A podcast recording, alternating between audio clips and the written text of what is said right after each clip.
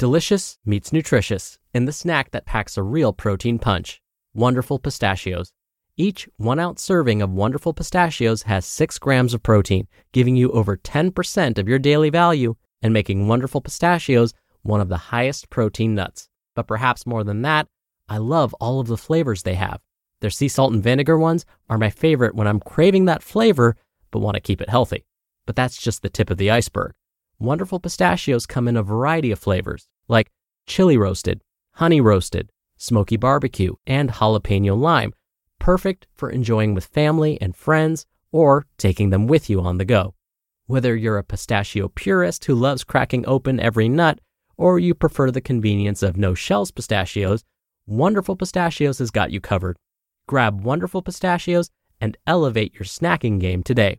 So fill up with a healthy snack when hunger strikes. Visit wonderfulpistachios.com to learn more. That's wonderfulpistachios.com. This is Optimal Health Daily, episode 2354 Expectations Create Reality by Rachel Trotta of racheltrotta.com. And I'm your host and narrator, Dr. Neal. Hey there, happy middle of the week Wednesday, and welcome back to Optimal Health Daily, where I read some of the best health and fitness blogs to you. Now, every Wednesday, I like to share a little bit of inspiration with you and since today's Wednesday, here we go. Quote Sometimes, when you're in a dark place, you think you've been buried, but you've actually been planted. Unknown. All right, and with that, let's get right to it and start optimizing your life. Expectations Create Reality by Rachel Trotta of racheltrotta.com. I previously wrote about the similarity between compound interest in investing and the role of time span in fitness. There are many overlaps between financial planning and what I would call fitness planning. Here, I want to talk about expectations and vision. Just to recap, I was inspired to write these posts when tax season was over, and I found myself inspired to be more organized, proactive, and strategic this year with my finances. In this thought process, I suddenly realized how similar financial behaviors are to fitness behaviors. While the first trait I explored had to do with a lifetime of investment, the second trait is more about the inner game or mindset. Your expectations create reality. Whether or not you believe in the law of attraction, there's no doubt that the level of your expectations impacts the results that you enjoy, whether your endeavors are in the field of finances, fitness, or even relationships for that matter. Why? Whether you attribute your increased success to the law of attraction or not, no one could disagree that when you change the way you think, you change the way you act, and actions have a funny way of leading to results in a rather magical way. The problem is that when our mindset is negative, or at best realistic, we often are not aware of the micro decisions we make that impact outcomes.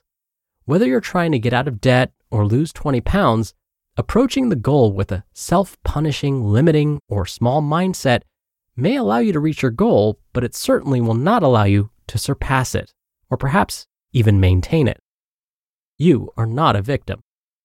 Whether you are dealing with finances or physical fitness, personal responsibility is key. You are not a victim of circumstances. You do steer your own ship to a certain degree, and it begins with your mentality. I've created two composite characters that provide real world examples of how expanding your expectations impacts your results. Lucy was a full time high school teacher. She worked hard to create meaningful and effective activities, projects, and assessments for her students, and she often had after school commitments, such as the Honor Society that she sponsored. Even though she stayed on her feet quite a bit throughout the day and her Fitbit said she took enough steps, there were often treats in the teacher's lounge that were hard to resist. When Lucy turned 30, she decided that she wanted to course correct the weight gain that she had experienced throughout her 20s. She decided that 10 pounds was an ideal goal to start, and because both of her parents and her sister were overweight, she knew that she needed to be realistic about her outlook on weight loss because she would, quote unquote, never be tiny.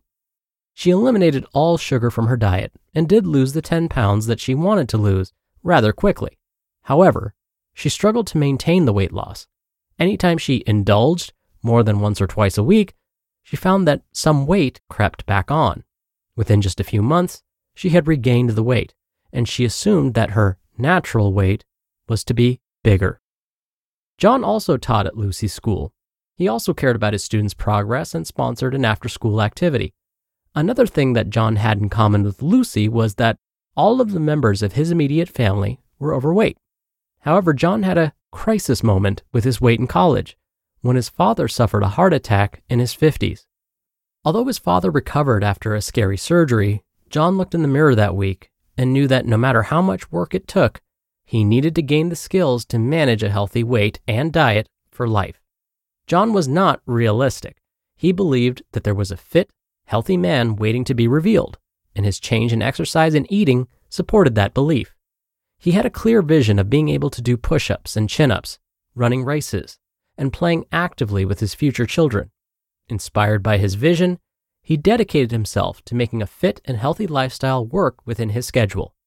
Ten years later, John continued to maintain his active lifestyle that supported his vision. While his physique was unbelievably lean, especially considering his former weight, what was even more incredible was that his health readings defied the stereotype of someone for whom blood sugar and blood pressure issues, quote unquote, run in the family. He had a clean bill of health at every doctor's appointment. What's the lesson to be learned from Lucy and John? This is where fitness is incredibly similar to finances.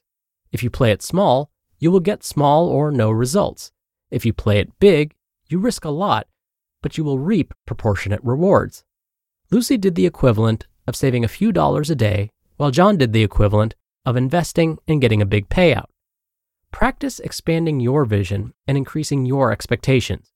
If you expect thousands, you'll get it. If you expect millions, you'll get it. Think bigger. Don't worry about being realistic about your results because your results will be realistic to the level of work that you put in. Mixed messages? I can already hear a few people listening to this and saying, hey, isn't this a different conclusion from other blog posts? While I can see and follow that reasoning, the answer is no. They are not contradictory. You might be noticing that John did an extreme life overhaul. A radical life overhaul is not necessarily a bad thing. He simply would have had a healthier metabolism had he made the change sooner. If you want to follow my reasoning more accurately, let's look instead at two female examples for contrast. Let's say Ashley had been depositing in her fitness bank account for a lifetime. Because her vision for her life was an active one, her unconscious set point allowed her to enjoy a fit and healthy lifestyle. Lucy had not been depositing into her fitness bank account at all, and instead of changing the whole picture, she did the equivalent of saving, but not investing, a few dollars a day. She was, as the Ben Franklin saying goes, penny wise and pound foolish. The importance of vision and belief. It never occurred to Lucy that she could be really, truly fit. Because of the limits of her beliefs, because she could not see herself as lean and athletic, which she negatively framed as tiny, Lucy could not access the internal resources that she would have needed to make such a change. She played it small and gave up when the rewards were equally small. John, on the other hand, could see himself in the future. He had vision and clarity.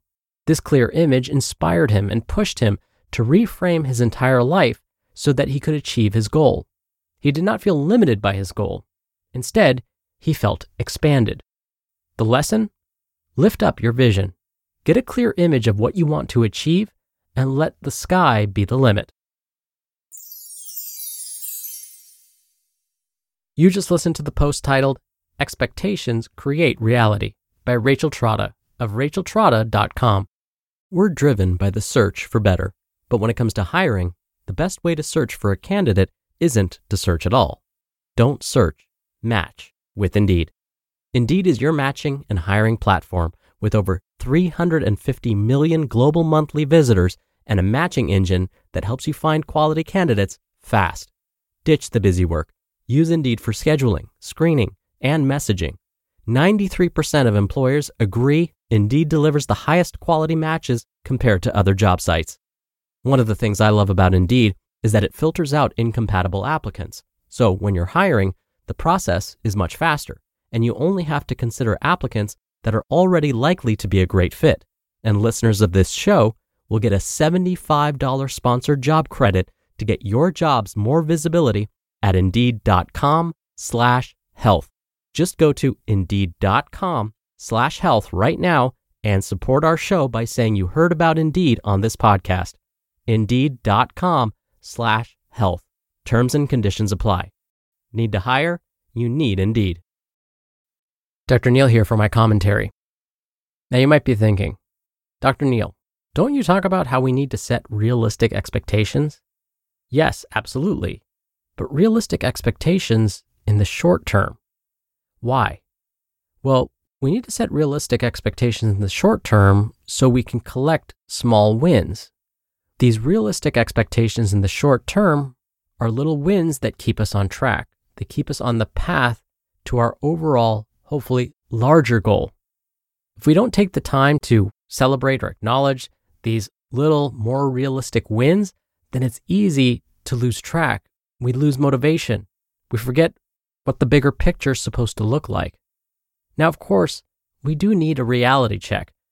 For example, if we set the goal of winning the Mr. or Mrs. Olympia Bodybuilding Challenge one year, and we expect to reach that goal by walking 30 minutes a day, well, you can see there's a discrepancy there.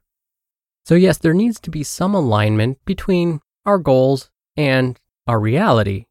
That's not to say you could never be a Mr. or Mrs. Olympia. It just means that we need to set our goals up so that we eventually can get there.